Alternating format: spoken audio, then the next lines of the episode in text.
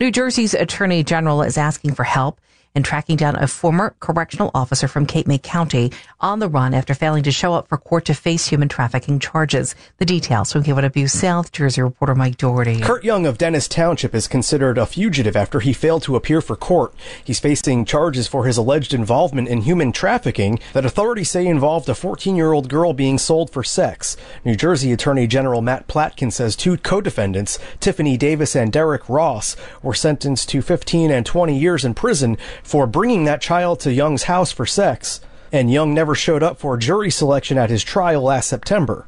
56 year old Young is facing several charges, including trafficking, soliciting prostitution, sexual assault, and endangering the welfare of a child. Authorities say anybody who knows where to find Kurt Young is asked to call police right away. At the South Jersey Bureau, Mike Dougherty, KYW News Radio, 1039 FM.